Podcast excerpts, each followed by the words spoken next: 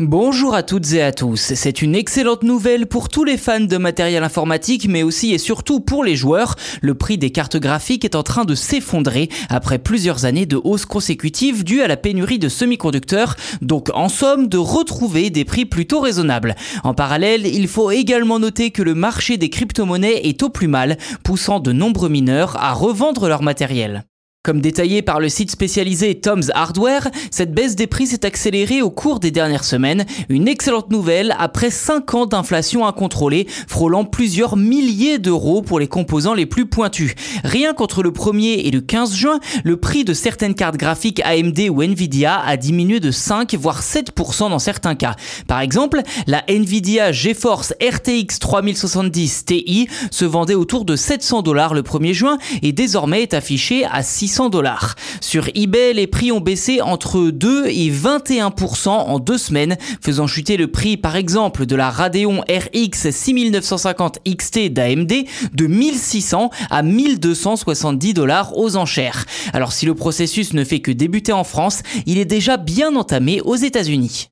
Cette baisse sur les annonces d'eBay est une conséquence directe d'un autre phénomène, l'effondrement des cours des crypto-monnaies. En effet, celui du Bitcoin avoisine actuellement les $20 000, soit 3 fois moins que son record l'an dernier à la même époque.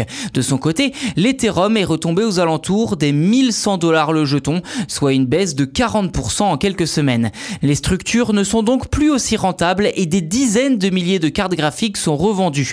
La chute du marché a fait fondre la rentabilité des mineurs comme neige au soleil, faisant craindre un marché baissier durant plusieurs années.